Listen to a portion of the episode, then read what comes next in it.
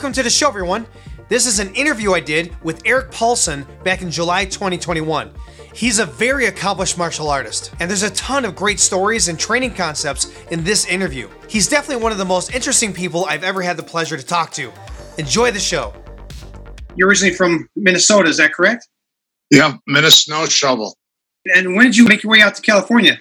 Uh, nineteen eighty-six, after I graduated high school, I came here on spring break, and it was so great. I went home with a tan during winter, spring break, and uh, I said, you know, everyone goes, man, you look good with a tan. And I was like, man, I could get a tan all year round. Yeah, right. I moved to Palm Desert so I could go back to college. My major was fashion design and fashion merchandising. I don't know. I just, I, what happened is I was looking at like all the graduates and their future. And so what I was planning on doing was going to either New York or Los Angeles to the Mart to start creating cool clothes. And it was weird because when I was that age, I was uh, eighteen, nineteen, and I was doing a lot of um, modeling at the time and getting commercials and things. And uh, I thought, you know what, maybe this will be a future. So I thought I was going to go to New York and model for in New York. I had blonde hair and blue eyes, and they said, you're more like a surfer-looking guy, so I think California would fit. So I came to California, and I wow. hooked up with all these agencies, and that was my primary thing. Was I was after the modeling and the commercial-slash-acting career, and uh, I told everybody that I, I got hit on so much by guys, all the guys, that, I, that I got into stunt work. And the reason I got into stunt work was because uh, I wanted to be in the industry, but I didn't want to be hit on all the time by all the guys. I hear you. Well, you know what? I, I don't blame them. You know, their eyes aren't made of wood. Yeah. So that's an amazing segue, too, because, you know, obviously I know you more from the martial arts side of things, but you were a stuntman, did movies. That's a great segue going into Bloodsport three and being in there with legendary actor and stuntman Daniel Bernhardt. What was it like working with him? And what was it like choreographing the scenes? And how did that all play out in that movie? So Bloodsport three, I got on with a bunch of friends. So I just got done. I got my SED card off of Baywatch. I did ten episodes of Baywatch. Greg Barnett hired me on, and uh, Chad and I had a great fight scene. We And then I, I got to fight David Hasselhoff, and I was a drug smuggler. I had long hair, and I was a preppy drug smuggler. And it was, it was funny because, uh, well, I got on and I kept reoccurring in different uh, episodes uh, as a bad guy. And hey, sometimes being a bad guy still pays the bills, you know? So, but I did that. And then a bunch of our friends were all auditioning for parts and stuff. And I, I had already got done working on American Ninja five. Yes. Complete blockbuster. That was like nineteen eighty-nine. So I, I got Bloodsport three, and let's see, Chad got on there, Brad Martin got on there, all, a lot of our friends, Daniel Bernhardt got on there. Yeah. I made friends with everybody, Jahi, Scott McElroy, all these guys were on the movie, and these guys all had different characters, and it, it was just a great time. We were actually in Sri Lanka. We were in Kandy and uh, Colombo. And it was funny because we were shooting out, out in the jungle, and the Tamil Tigers came through, and it was like a terrorist group, and, and everyone was scared. And I was like, they go, here, there's these guys coming through on this bus, and they all have machine guns. Yeah. And they said, you know, if you can, you don't show your face in public for a little bit, just because they're not quite sure if they're going to try to uh, kidnap you for ransom or what they're going to do. Wow. So. So anyways, we went out, we went way out in the jungle, and we filmed out in the jungle, and it was amazing. Like, this crew created this entire uh, arena out of plywood, and they made it look, it, they made it look like this big, huge thing. And it was out in the middle of the, seriously, we were out in the middle of the jungle. Wow, that's crazy, man. Each fight scene was anywhere from eight to ten hours to shoot. Wow. So I had two fight scenes, and my first fight scene took six hours to shoot. Wow. I fought uh, Brad Martin, and I fought Daniel Bernhardt. And those are, I post little tidbits of those fights up because it's fun to go back and just remember. I remember Chad, Chad's the director of John Wick, and Chad and Damon and I grew up under Guru Dan. And Damon and Chad both choreographed the movie three hundred.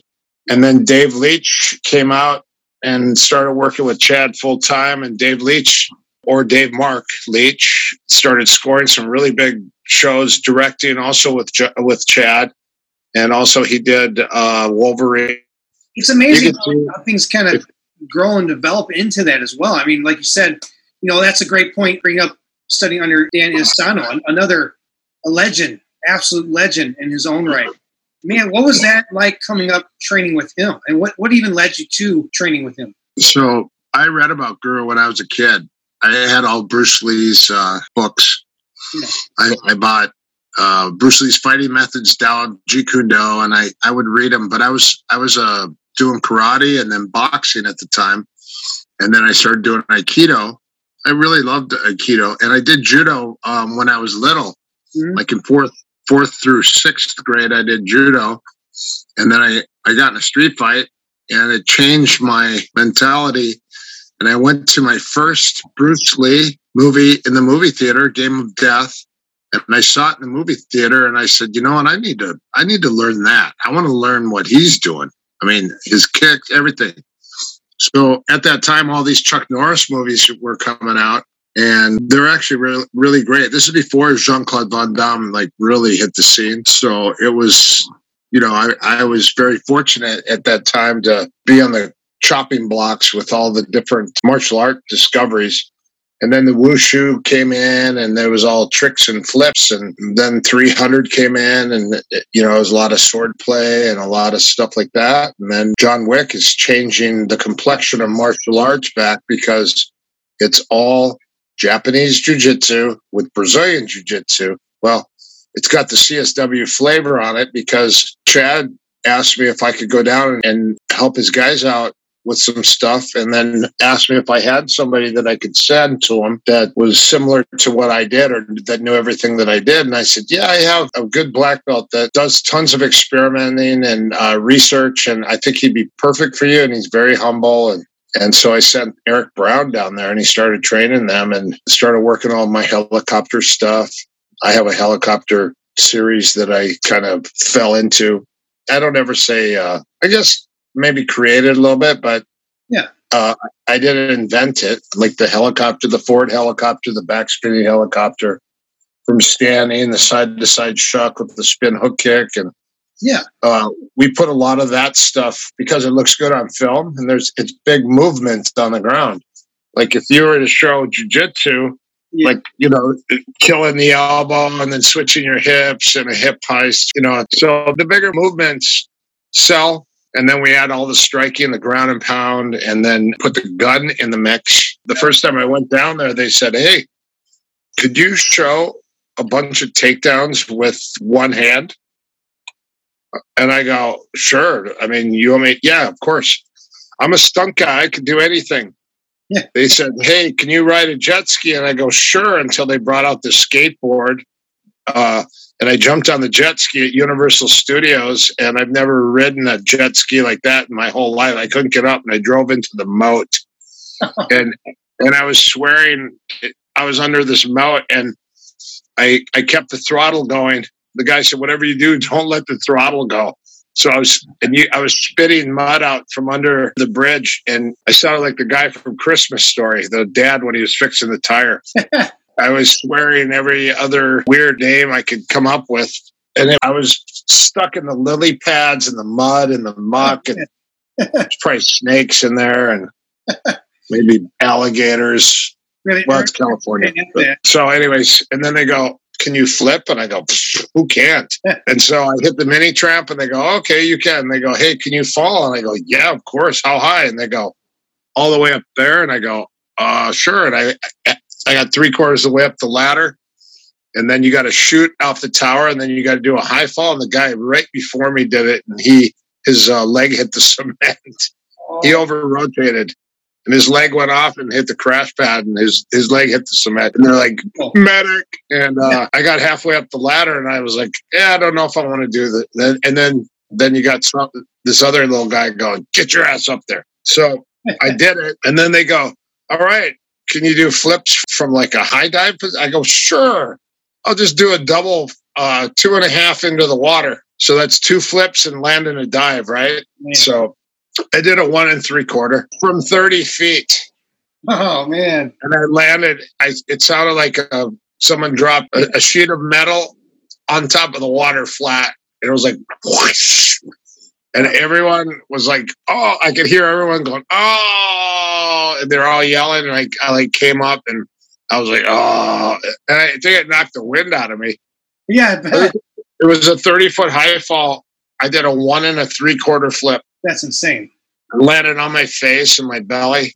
And then uh, I got up and I raised my hand and I, I didn't realize like I had a complete opportunity to take advantage of slapstick comedy, because when I drove that jet ski under the moat, everyone was laughing. They came out and they're clapping. And they're like, what's he going to do next? And they go, I could hear one guy going, that guy's really brave. And this other guy's like, oh, yeah, well, stunt guys can do everything. Yeah. And even when you can't, you say you can. So I got up to that thirty foot and I was like, this is pretty far. Ah, screw it. And I just jumped and tucked and I had no idea where I was at. And I opened up and I thought, oh, this is going to be perfect. And I opened up too early and I literally landed like a sheet of metal on the water. I came up and everybody was clapping and everyone was excited. That's awesome. Yeah, you've been doing amazing things, man. Like another one I really loved growing up uh, watching was Fist of the North Star, Gary Daniels. And you were in also another film with him. What was it like filming things with him? I have to tell you, so Gary Daniels, I got killed twice in that fight scene. I got killed once. Chad and I, I think even Siyoshi, we had to change our hairstyle. So I had a long, I had a top knot. And I had a ponytail, and then I got beat. He, I think he kicked me off my feet, and I went flat. No, I did a flat back, flat and they back. kept going, can you get higher? Because he kicked my legs out. I kicked him in the head, and he kicked my legs out. He did an iron broom sweep, oh. and I went up, and they go, can you get higher? And I go, yeah, how high? And they go, as high as you can. So I jumped up, and I'm like six and a half feet off the ground. I landed flat back, and then I got up, and they go, uh, grab a weapon. What, what weapon? Let me see you do a carenza with a weapon. So I was shadow boxing and then same thing. But he had to go through, I think, thirty fight scenes, and he remembered every single, they said, ready, action. He was a one-take Jake. I couldn't believe it. I, I was like, what in the world? What a memory. That guy could kick too. Boy, he was a great kicker. Another legend in his own right. Amazing. I mean, you worked with some amazing guys. Train with amazing guys, you know, like you said, uh, Chad. Winston Omega, he trained with Winston. Winston Omega was this ex-triad. I don't know if he was a hitman, something like that. When I first met him, he came into my bar, and I walked outside of my bar at two a.m., and I heard a dinging noise, and I looked over, and I looked up, and this light pole, this night light on the light pole was shaking. And I looked, I go, what the heck is that? Is that an earthquake? And I looked down, and it was Winston Omega punching the pole with his right hand. And I was like, is he punching the pole? The thing's made of, it's not made of aluminum. It's made of steel. And so he came up, and I and I said, can I see your knuckles? And he had one big knuckle. His, wow. his two knuckles were one big knuckle. And he goes, oh, yeah, I'm a bone doctor also. What? Yeah, I think he, I think he might have lived in New Zealand or Malaysia, and then he ended up getting a ton of movies, and he worked with Gary Daniels on all the fight scene stuff. Okay. He did a system of fighting called Sempaki, and it's funny because I said, hey, do you work the ground stuff ever? And he goes, yeah. And I go, what about like Keizagatami? Do you know what that is? And he goes, uh, I think so. And he goes, show me. So I, I put him in a head and arm, and he goes, oh, yeah. And he reached up, he ripped my mouth, he grabbed my hair, he put his fingers in my eyes, he like bit me and he punched me in the face from the bottom. And I was I was almost in shock, like, what the heck? And he goes, this is a real fight. You have me in a headlock. Who's to say you're not going to do this to me? So he just like ripped my face, my eye. He bit me and then he just punched me really hard in the face. And, you know, I thought he was going to show me a cool grappling move, like or an escape. Like a head and arm escape. And he did, but it was for real. And it was funny because He just didn't mess around. He would, like, I asked him, I said, hey, do you ever go to Indonesia? And he goes, oh, yeah, the silat guys. And then he did silat. He, he like, came out and did this whole demonstration of silat. And then I said, so what do you, do you ever fight those guys? And he goes, oh, yeah. And I go, what do you do? He goes, I kick them in the head. As soon as they drop down and do all this stuff, he goes, I kick him in the head with my shin. And I was like, oh, okay. And I go, you must have a hard shin. He goes, I do. I kick metal pole all the time. And then I said, okay, well, what about the Muay Thai guys? Uh, you go to Thailand too. Do you ever get in the street? He goes, yeah, I get in a street fight with the gang guys. And they they know Muay Thai. And I said, so what do you do against the Muay Thai guys? And he goes, throw a shin kick at me. And I shin kicked him and he shin kicked my shin kick. Oh, man. As hard as he could. And I was like, what the? He goes, my, he goes, I kick metal poles with chains around them. That's insane. And then I said, well, what about when they punch you and stuff? And he goes, oh, you want to see what I do against a punch? And he goes, throw a punch. So I punched him and he punched my punch with his knuckles. My hand almost broke. That's crazy. It sounded like a tray of martini glasses dropping from the second floor building. Oh, that's crazy. And he goes, all right, uh, day one of training, ready? And then all we had to do is hold each other's forearms and we had to shin kick each other in the leg. You walk down, you go shin kick, and then you just switch your leads, shin kick. So you're kicking their legs. And then he goes, okay, drill two. And he goes, ready? And he goes, you're going to kick the kick. So as soon as the guy was shin kick, you had to shin kick his shin. And I remember going, uh, yeah, I think our legs are made out of balsa wood. Uh, you, you're all bruised up. But he goes, don't worry, I'm a bone doctor. I'll fix you. And he had a he had a jug of this did that job. So he made it. And he had this kind that you could drink for your internal organs. And then he had one that he made for all your bones. And he soaks his hands in them and he punches like he punches this Wing Chun dummy that has a chain around it. And then he's got these bags that have steel shot in them. Oh, and wow. This little bag was hanging and he goes, hit my bag. And he goes, don't hit it hard. And I like barely like knocked down it a couple times. It was like punching a rock. And I go, what's in that? And he goes, a very fine steel shot. And the little bag weighed three hundred pounds. That's absolutely insane. And it was the size of my head. And then he had a heavy bag. He had two heavy bags. One heavy bag was full of shredded tires. So it, gave, it had a little give, but it still it hurt really bad.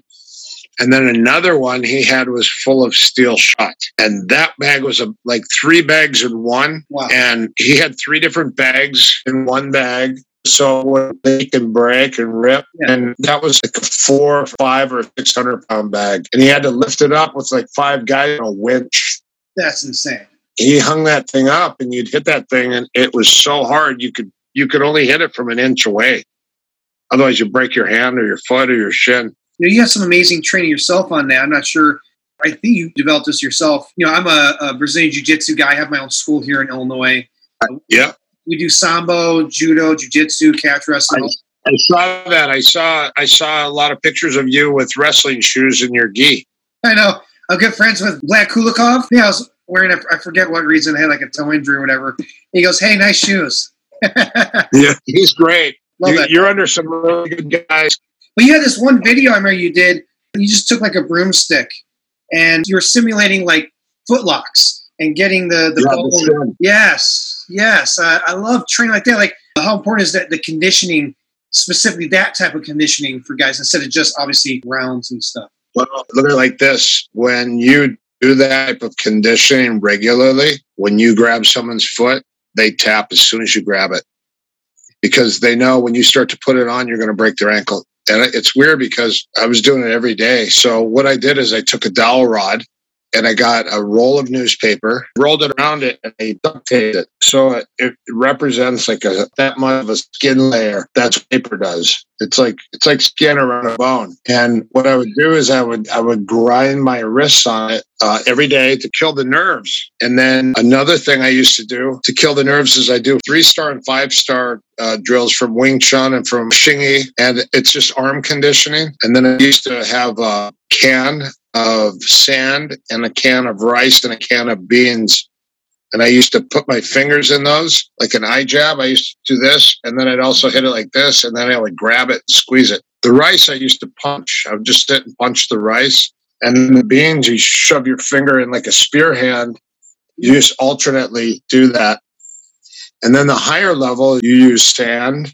And then the highest level is you use steel marbles. And you jab your fingers in there. And you know where I got that from? Where? When I was doing uh, karate when I was a kid, I remember there was these kung fu guys in Minnesota that came and did a demonstration. And they brought a bunch of watermelons. Oh. And I was like, all right, we're going to eat some watermelon. And they go, no, that represents your head. Watch this. And the guys were doing this, and they're putting their fingers into the watermelons, oh. like like a typing machine. Yes. They're like, tut, tut, tut, tut, tut, tut, right through the watermelon rind. And I was like, how the hell are these guys doing this? And so I asked them. And then I did some research, and I bought a little triangular steel shot bag that hangs from the ceiling. I used to eye jab the thing regularly. Uh, I do push-ups on my fingers. I do a lot of grip strength stuff. I hit a Macawara all, all the time. And then I used to go rock climbing because of the grip strength that you have. Yeah. And, and I was also a gymnast, so your grip is everything, because if you lose your grip, you go flying, especially on the high bar. I was a high bar specialist, and uh, wow. I was an all-around, but I wasn't good at everything. I was best with all the things I did, parallel bars and high bar. That was interesting, too. Like, gymnastics is like, gymnasts are the most in-shape people on the planet. Like, they're just You're right. so You cool. know why? Because you're flexible, and, and then every day you do two hundred push-ups, two hundred pull-ups, two hundred dips, plus your workout routine, plus your setup of the equipment and the teardown of the equipment. And it was every day, just the discipline. You know how many routines you go through and how many times you fail trying to do a, yeah. a giant or, a, you know, all, all the different things. Gymnastics for me was more than anything. It was all complete body mastery. That's a great way to word it. Even going into stunt work, I wanted to ask you too, like, you started at judo, you know, you're like eight years old, I believe, when you started. And you worked your way because you wanted to get into striking, you know, you're doing karate, boxing, and training Dan Inosanto. At what point did you make your way to Brazilian jiu-jitsu? Was it before it got popularized? So I was training with Tim Tackett in his garage in nineteen eighty-six. Wow. And he said, there's these Brazilian brothers. There's a new martial art. Because we were experimenting with all the different martial art. We, we were doing J K D and Kali. And then that's when the silat and Muay Thai were becoming very popular. So we were experimenting with that from a street fighter's perspective. And then they said, there's some guys that have an open challenge and they'll street fight anybody. And it's a bunch of brothers from Brazil. And so I looked them up. The first introduction of Brazilian Jiu-Jitsu was a pro master, Horian Gracie, in his garage. Yeah. The actual wow. founder of Gracie Jiu-Jitsu in America was Horian. Yes. And I trained with them, and it was, so I thought I was going to go there and just, I thought it was going to be like a street fight. I thought it was going to be like knockdown Dre. I had no idea. Wow. And he taught me all the self-defense stuff. And then he said, let's imagine that you're a tough guy. What would you do if I grabbed your shirt with my hand like this? And I thought he was going to punch me in the face. Wow. And and he goes, what would you do? And I go, what would I do? And he goes, yeah. And I I remember I, I hit him in the bicep, and then I, I jabbed him like three times. And he goes, yes, but that's okay. But let's say I'm tough, and I don't need my eyes to fight. And I was like, holy shit, you're pretty tough. You know, I mean, you get a grain of sand in your eye when the wind blows, it incapacitates, let alone a finger or a hand, a bunch of fingers. Yeah. Next thing you know, he showed me a bunch of ways, old school Gracie Jiu-Jitsu, how to get to someone's back, put them in a hammer lock. So everything was based off of self-defense stuff, which was interesting. And then they would only show just a Not not very much, just a little bit of positioning on the ground. You know, they didn't overexpose it because each lesson was, uh, every lesson you would take fueled the next lesson. So you would know if like you're on lesson one or lesson ten, And they go, you do not know that yet. Uh, that is not for you. You are not there in your lesson plan. And that was how the privates went. And they go, this guy, he's got fifty lessons in. And I was like, he's got fifty lessons? And they go, yeah, that's why he knows a scissor sweep. And I was like, oh, man. And I said, well, how do I get better? Can I put mats in my garage and wrestle with my, my roommates? And he goes, no, you're not to share any of this valuable information with anybody. This is for you and you only. Wow. He said, you cannot share. And he said, it's like going to college. Would you go to college and buy all your books for college and take classes and then give all those books and all your notes to your friends? Or would you make them go do it themselves? He said, it's all about the experience. Interesting. So that's the beginnings yeah. of what that was like. Interesting. Yes. And then I, so I got, I got Hor- Master Horian, and I got uh, Hoyce, because uh, Horian said, um, I'm very busy and I cannot train you, but he also brought me in his house and he introduced me to his kids when they're little, and they're all watching T V, and I noticed that they're all eating fruit. And part of the Gracie diet was the fruit right. diet. So, you know, like kids today, they eat junk food and, and sugar and sweets and popsicles, and all these kids were eating like fruit and just hanging out, and uh, it was interesting. And Horian brought me in his living room and sat me down and opened this old notebook. He showed me the history of Gracie Jiu-Jitsu and his father. How, how Grandmaster Helio uh, fought all these different people and had an open challenge. And uh, he had a challenge out to fight the Brown Bomber. He never fought him, but I mean, he had like all these challenges, and it was interesting.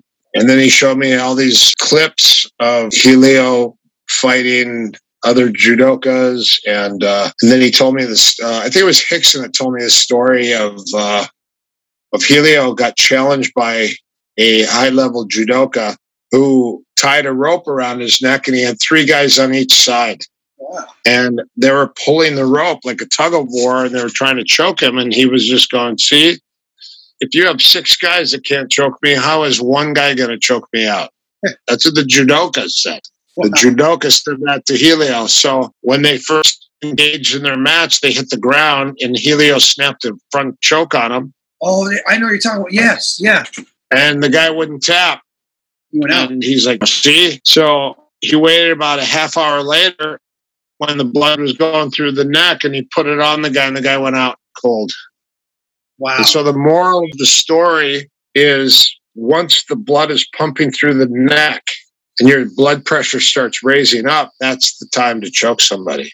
Wow, that's a great takeaway. Well, yeah, think about that. Like, if you even if you put a knee bar on me from the beginning, yeah. Unless your knee bar is spot on, I'm going to fight tooth and nail out of that thing. Right. Once once you get me tired, I'm a little tired, you put a knee bar, I'm apt to tap a lot faster than I would if I had the piss and vinegar to fight out of something. And the, the same thing with the choke, because your blood pressure gets high, the odds of you going out are a lot higher because of the pressure, the blood pressure that's in your head and your neck.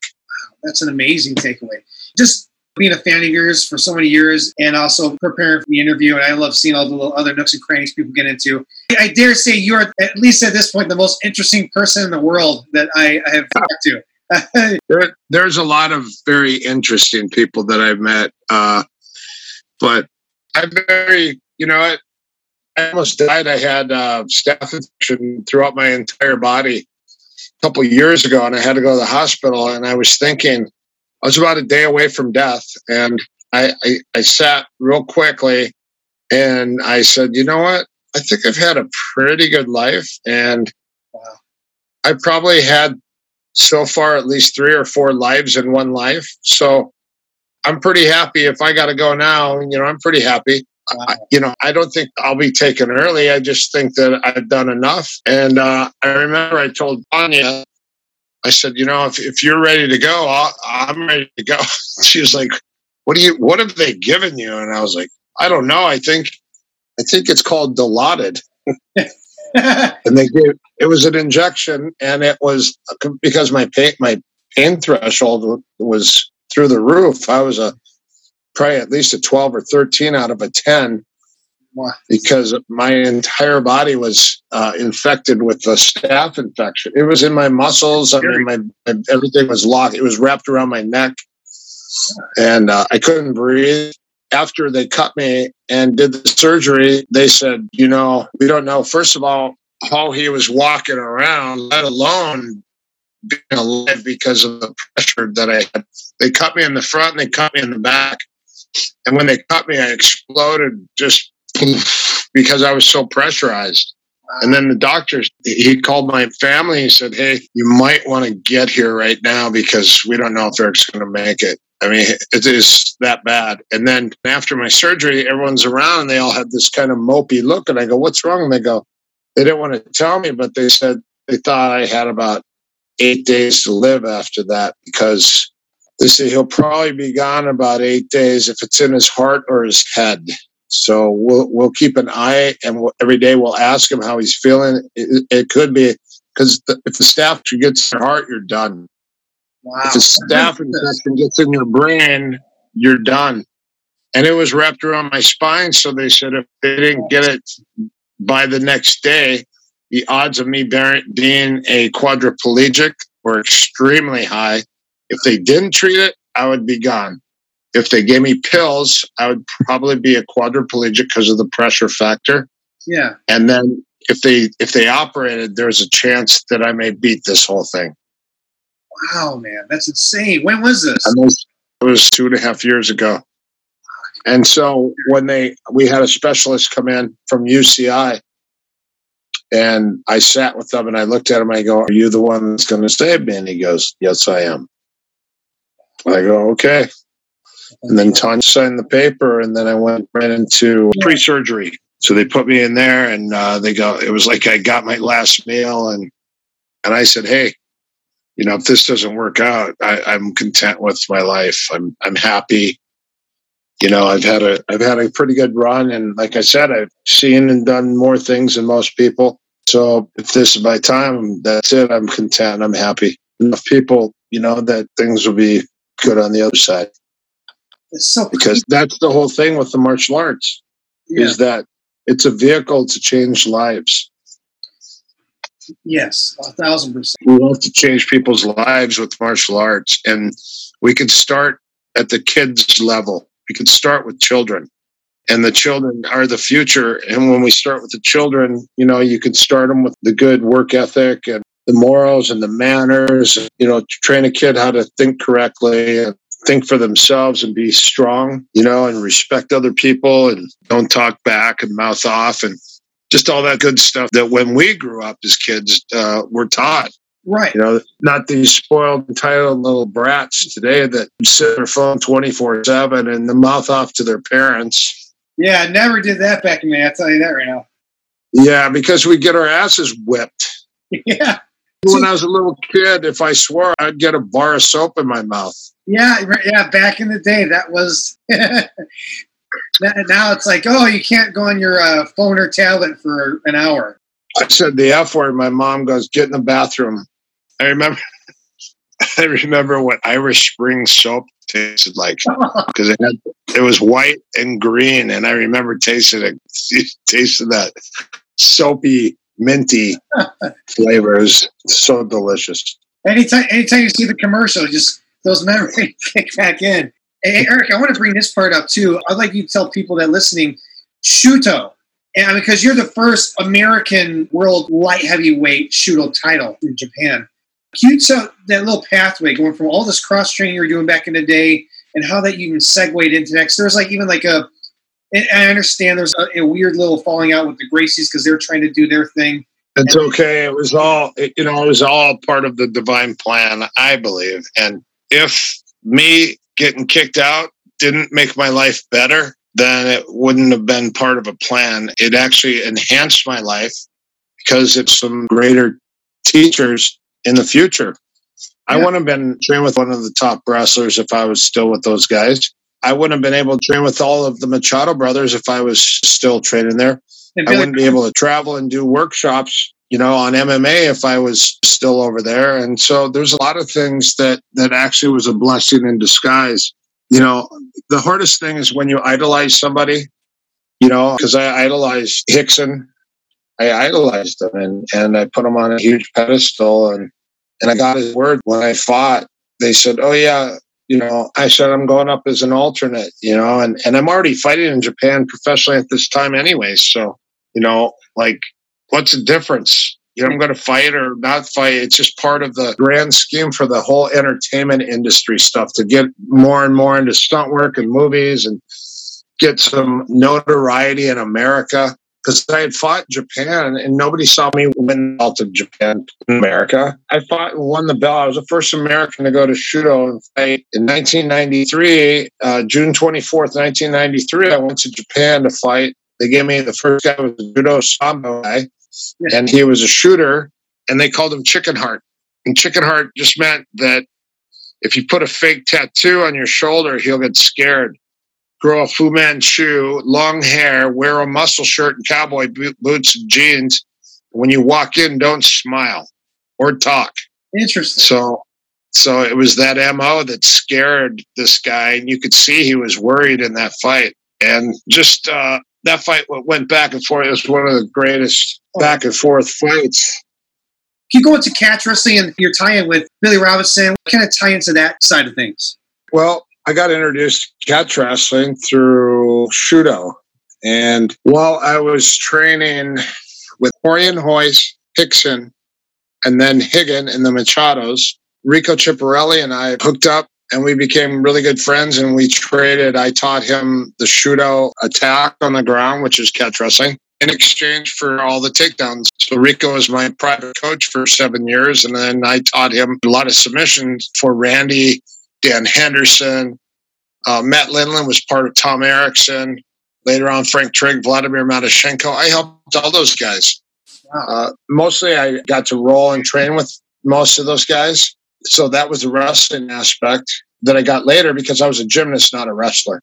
I started doing Brazilian jiu-jitsu in nineteen eighty-six. And in nineteen eighty-eight, I drove by the Inosanto Academy and they were having a seminar. And it said punching, kicking, throwing, submission. And I go, wow, that looks interesting. Looks like be perfect for me because I do all that. And so I remember I was living in Manhattan Beach.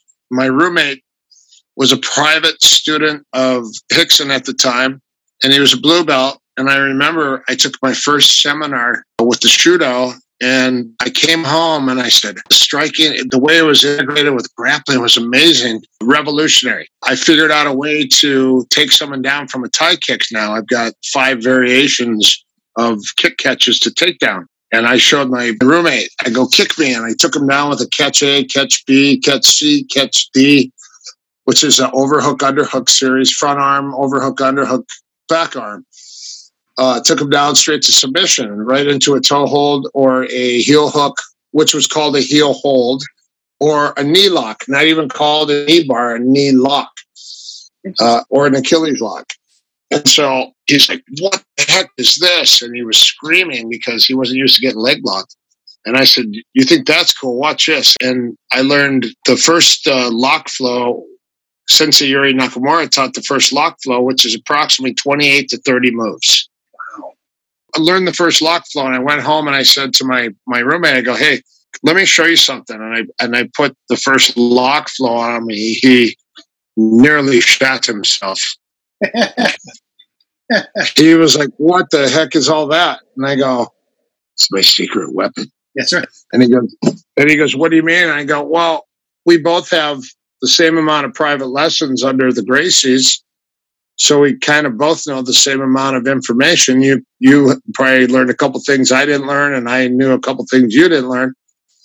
And I said, but but nobody knows this. This is new stuff because some of the people are starting to get into the garage training and do privates. But at that time, you had to have money. If you didn't have money to do privates, it was forty bucks a half hour in nineteen eighty-eight. What's forty bucks a half hour equivalent to today? Like what, one hundred twenty, one hundred fifty, like that? I'd say two hundred. Wow.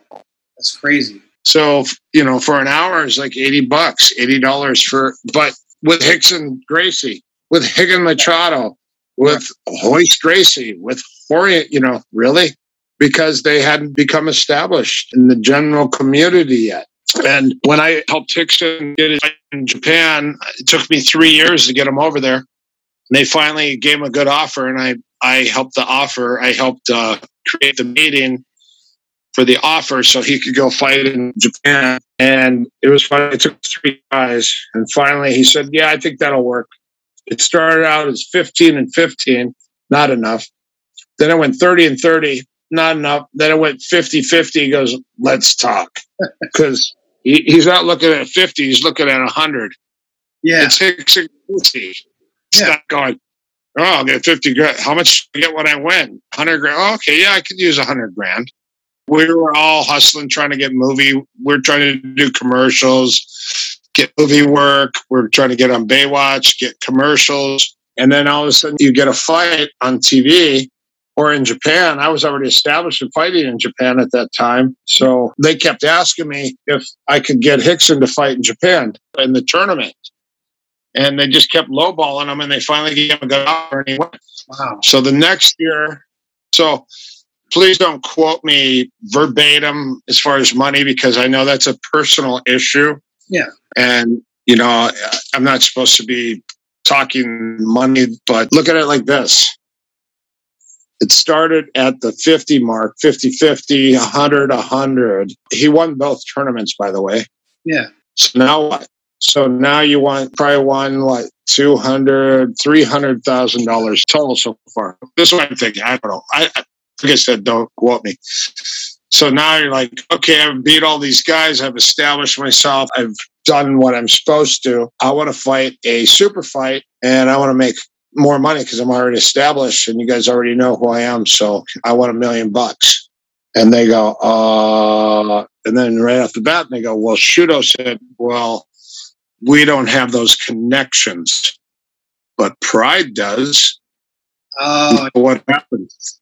Yeah, I took that deal, and then they brought in their superstar, which, well, the, actually, that wasn't Pride's superstar, but the famous pro wrestler, who was not really the top fighter. He wasn't the top M M A fighter. He was a pro wrestler that knew catch wrestling, but was not the top guy. Takata, right? Isn't it yeah, Takata? I, I believe Sorry. It was. So they brought in Takata. He fought Takata twice. And every time he beats him, he goes, you guys can keep paying me to school this guy. He goes, I'm just, I'm, I'm schooling, I'm teaching him. He's learning as he's fighting me. And he goes, and you guys are paying me a lot of money. So don't you guys have anybody better than that? And they go, uh, yeah, let's look. Hold on. And then Funaki stepped up. So it was either Funaki or Suzuki from Pancrase, because they were heavyweights. Yeah. And and they were catch wrestlers. They were the generation before Sakuraba. Okay. How did catch wrestling get to Japan, by the way? Like, what was that segue? Well, with pro wrestling, so Carl Gotch, Carl Gotch, so Frank Gotch, Frank Gotch was, uh, Farmer Burns was the godfather of catch wrestling. I think he competed against, uh, he competed against Frank Gotch. And then he was so impressed by Frank's performance that he took him under and he started training him in his, because he had this conditioning program. That's right. Farmer, the Farmer Burns conditioning, which is what Matt Fury uh, started promoting. Actually, it was so good that all the athletes started incorporating the Burns body conditioning methods. Wow. With all the exercises. Carl Gotch went to uh, India to learn the Indian wrestling called Pale. And when he did that, he learned their conditioning, which they would just rip out, you know, thousands of Hindu squats, slider push-ups, or the Hindu push-up, they call the slider. Wow. And then they use the slats and the bells, and they use the clubs or the pins, and then they use all that stuff. And so Carl Gotch, he was originally from Belgium, and then he started wrestling in Germany, so a lot of them thought he was German. Wow. So when Frank Gotch died, he took his last name and changed to Carl Gotch. Wow. Carl Gotch trained Satoru Sayama, who's Tiger Mask, and he trained Funaki, and he trained uh, Caesar Takeshi, who's a shoeboxing guy, and he trained Takata, and he trained all these, all these other pro wrestlers. These guys were all pro wrestlers, and then one of the pro wrestlers kind of defected and said, I want to start my own real fighting league. And the reason being is Satoru Sayama's birthday was the same as Bruce Lee's. Okay. So he loved Jeet Kune Do. Yeah. And he said, you know, since I love Jeet Kune Do, I would love to have a real fight that has everything in it. Amazing. So I want to do, I want to create a, a fight league where we have punching, kicking, throwing, submission. So in nineteen eighty-three, he founded Shooto. Wow. And since nineteen eighty-six, first tournament, and Sensei Yuri Nakamura was his first champion. From then on, there was thousands upon thousands of fights under the Shooto League, the most accomplished of all M M A leagues, and the most technical of all fighters came from Shooto. Later on, there was rings, U W F, Pancrase. Pancrase hadn't been established yet. And here's the thing, some of the matches were predetermined. So there were five other leagues at the time I was fighting where they said Shooto is one hundred percent real. Some of these other ones have predetermined matches. So they're not one hundred percent credible for one hundred percent reality. We will not allow you to fight in these other leagues. Because I said, can I fight some of the fighters from like Pancrase that are bigger, U W F? And he goes, a lot of those are predetermined. And he gave me a video and said, watch this. And he goes, tell me if you know if this is real or fake. And I was watching it going, how did that guy have that guy in an arm bar for like ten seconds? And his arm was fully extended. He was like grimacing and yelling, ah, and the guy's shaking, ah, and then he gets out. And I was like, that was fake. Yeah, yeah. Because that guy's arm was fully extended. It should have popped like ten times already. Yeah. And so I'm watching somewhere and I'm like, okay, I see it. I see it. But most people have never seen it and don't know. He goes, even Pride at the time, I'm not trying to say some damning statements here, but this is why I was not allowed to fight guys in Pride at the time. Pride hadn't even come out. But it was a money fight. The Pride fights were money fights because they were big publicity and they had uh, big financial backers. And it was funny, I was at Pride one time and they go, hey, we just want to inform all of you that we are not affiliated with the Yakuza. And I was like looking around going, where does all the money come from? First of all, because all these guys are getting paid a lot of money. And, yeah. But I wasn't doubting. And I said, okay, well, whoever said you guys were affiliated with the Yakuza, there are allegations. There are allegations that we are affiliated. And I was like, just don't even talk about it. Just keep doing what you're doing. Yeah. Stay the fighter. Stay the biggest league in Japan right now. So anyways, the cool part that I liked was that Pride was amazing to go to, amazing to watch. The crowds were packed. Now, U W F was was pro and worked, so, you know, I was like going to a pro wrestling match. Same with Rings. Rings had some real fights and some fake fights. So, you know, anytime you're fighting in a league where where you, you're fighting a real fight and then the next fight after you is a predetermined or a work or or a shoot, well, then you say, well, what what's credible and what's not? And that's why they allowed me to cross until there were uh, cage fights in America. And then they said, okay, you could do those. Yeah, amazing. And there's always been a blend, especially a history of catch wrestling. There's always been a real world side of it and an entertaining side of it as well, you know, entertainment-wise. Well, yeah, so so catch wrestling was real. Uh, wrestling had punishment holds, and these punishment holds were to get people to move in case they were stalling. And it wasn't necessarily to finish them. It was to get them to move so they could win by pin. So you could win by submission or by pin. And it was like that all the way up until the twenties. And then they said, we need to get this on T V and make it big. So that's when they started adding the theatrics and the acrobatics. Yes. Yeah. And then it turned into pro wrestling. And then you got personalities and fanfare and all that stuff. I heard uh, John Donahue was talking about where all these uh, locks came from and, and everything, and some of the leg locks. And so I asked Satoru Sayama personally. I sat down and I said, hey, can I ask you something? Shooto is, is huge on leg locks. And he goes, you're right. And I said, can I ask where some of these locks come from? Because as a shooter, you have to learn one hundred fifty locks. There's ten lock flows. Each lock flow has anywhere from six to thirty techniques in them. There's combos one through ten, and there's a ton of leg locks in them.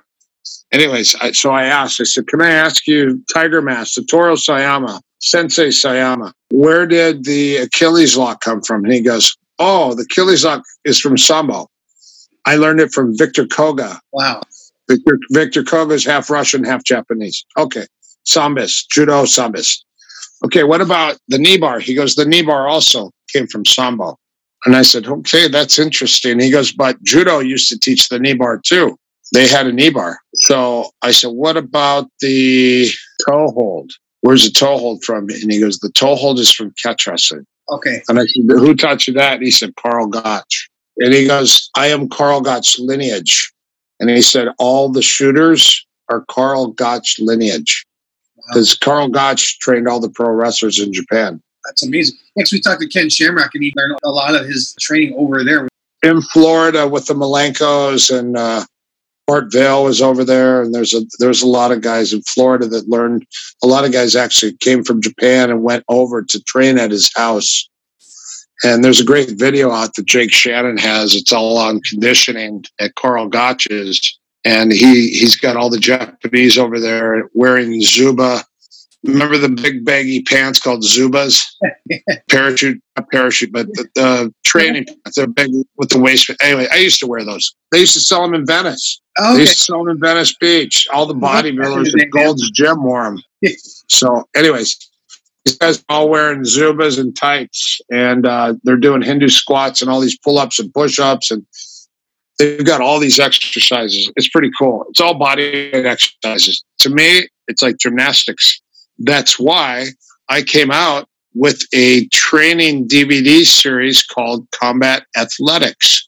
My Combat Athletics program came from gymnastics, and it's all fifteen different dips, fifteen, fifteen different types of pull-ups, all these different ways to climb the rope, handstand push-ups, all the different types of push-ups, all the different stomach exercises, uh, hand speed exercises. It's all bodyweight stuff. Yeah. And then all the exercises you do on each other, your push-ups and your sit-ups, and your back extensions, your flip-flops, your squats, your calf raises. It's all partner training. That's amazing. I, and that's the best. I have an online university with over four thousand videos that you can access. And it's got everything from kickboxing to shootboxing to boxing to wrestling to judo and sambo and Brazilian jiu-jitsu and ground and pound. And combat athletics and conditioning and tons of sparring and stuff like that, because you got to tear it apart and then you got to put it back together. Right. And, and you go into that with your uh, C S W training center, combat submission wrestling, because you went in earlier, like the training concepts of the flow, the importance of that to any grappler listening, whether it's jiu-jitsu, wrestling, sambo, you know, you name it. Can you go into the importance of that flow? Someone said, what is C S W? I go, we're catch wrestlers and jiu-jitsu stylists that fight. We we do M M A.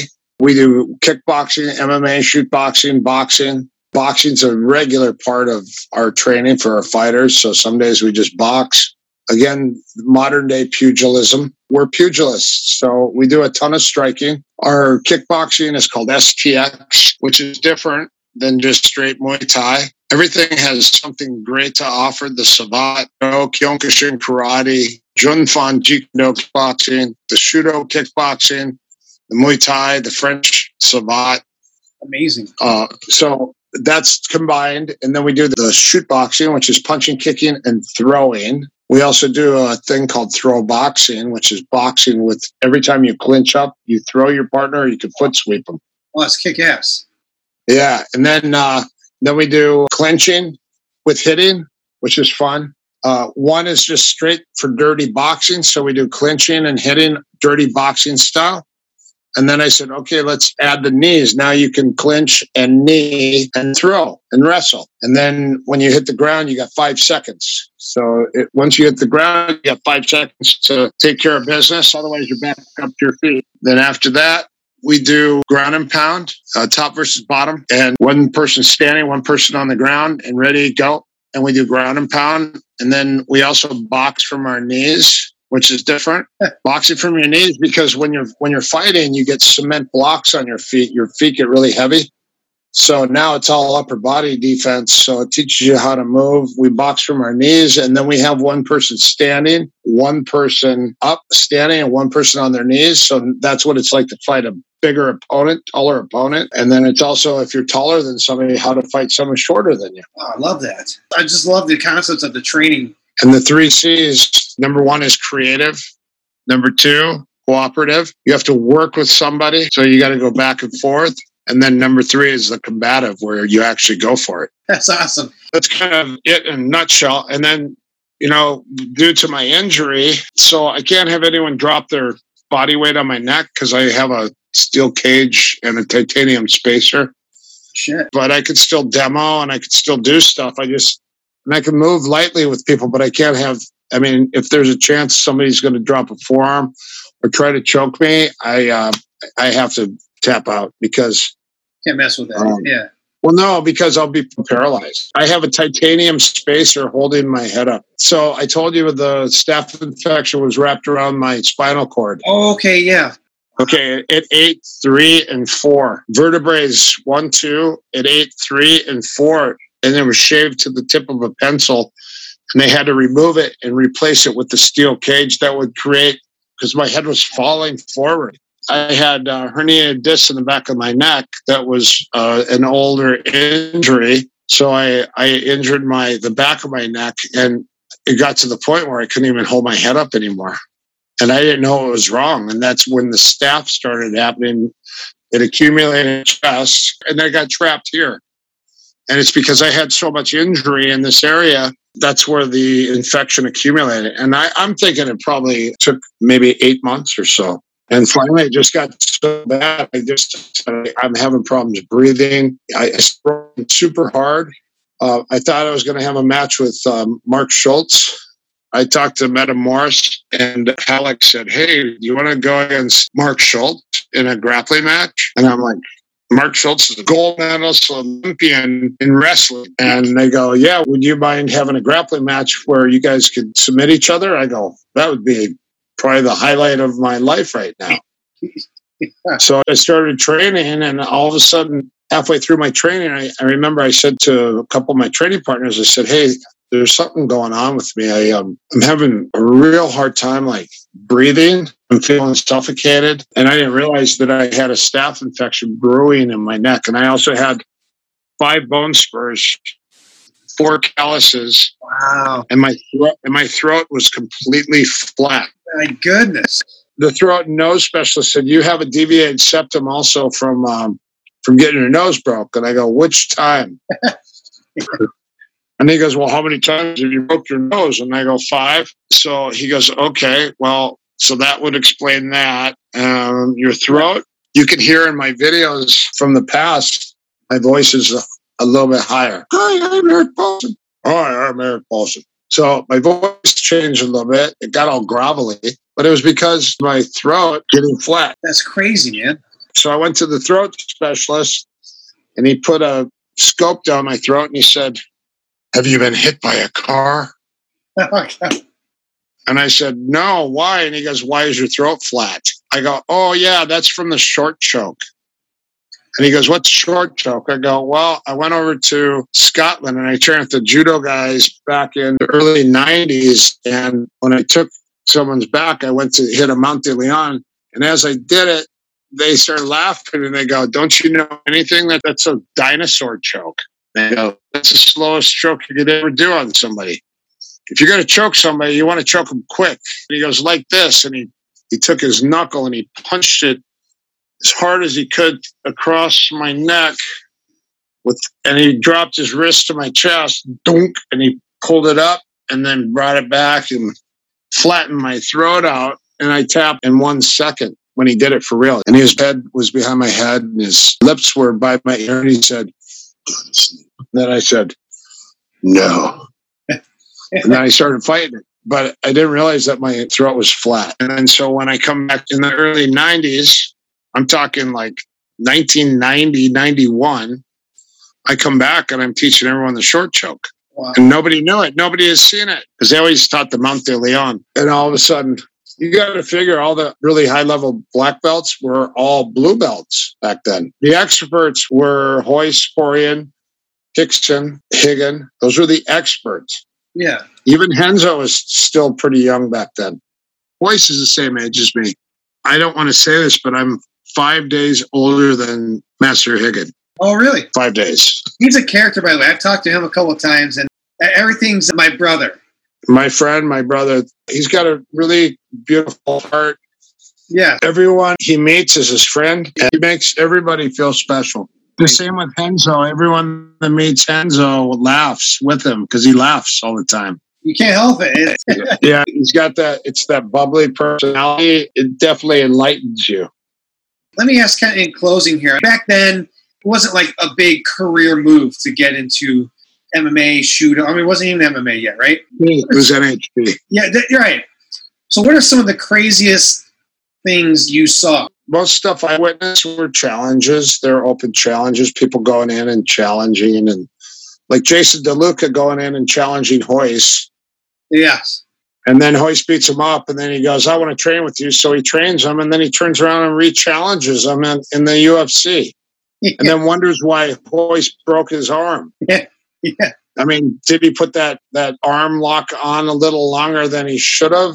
Pretty nasty. Yes, of course, but it, he was mad. He wanted to prove a point. And they call it the height of compliment. They're like, oh, you're so good that he wants to fight you. That means he values how great you are. Yeah. And I'm like, yeah, but he also came lived with me. Maybe in Japanese standards, but in American standards, them's fighting words. Yeah, exactly. You know, hey, I know I got to stay with you a month, and you showed me a lot of stuff, and you fed me, and we hung out, and, but let's fight. Yeah, it's kind of strange. Man, listen, Eric, it's been a pleasure talking with you, man. Thank you, Tom. Thanks for listening, everyone. Hope you enjoyed this episode of the Warrior's Edge podcast. For more great talks and interviews on all things martial arts, be sure to follow us on your favorite podcast platforms. And if you're ever in our area, you're welcome to come in and train with us at our academy, Olympus Grappling Arts. Until the next one, keep listening and keep training.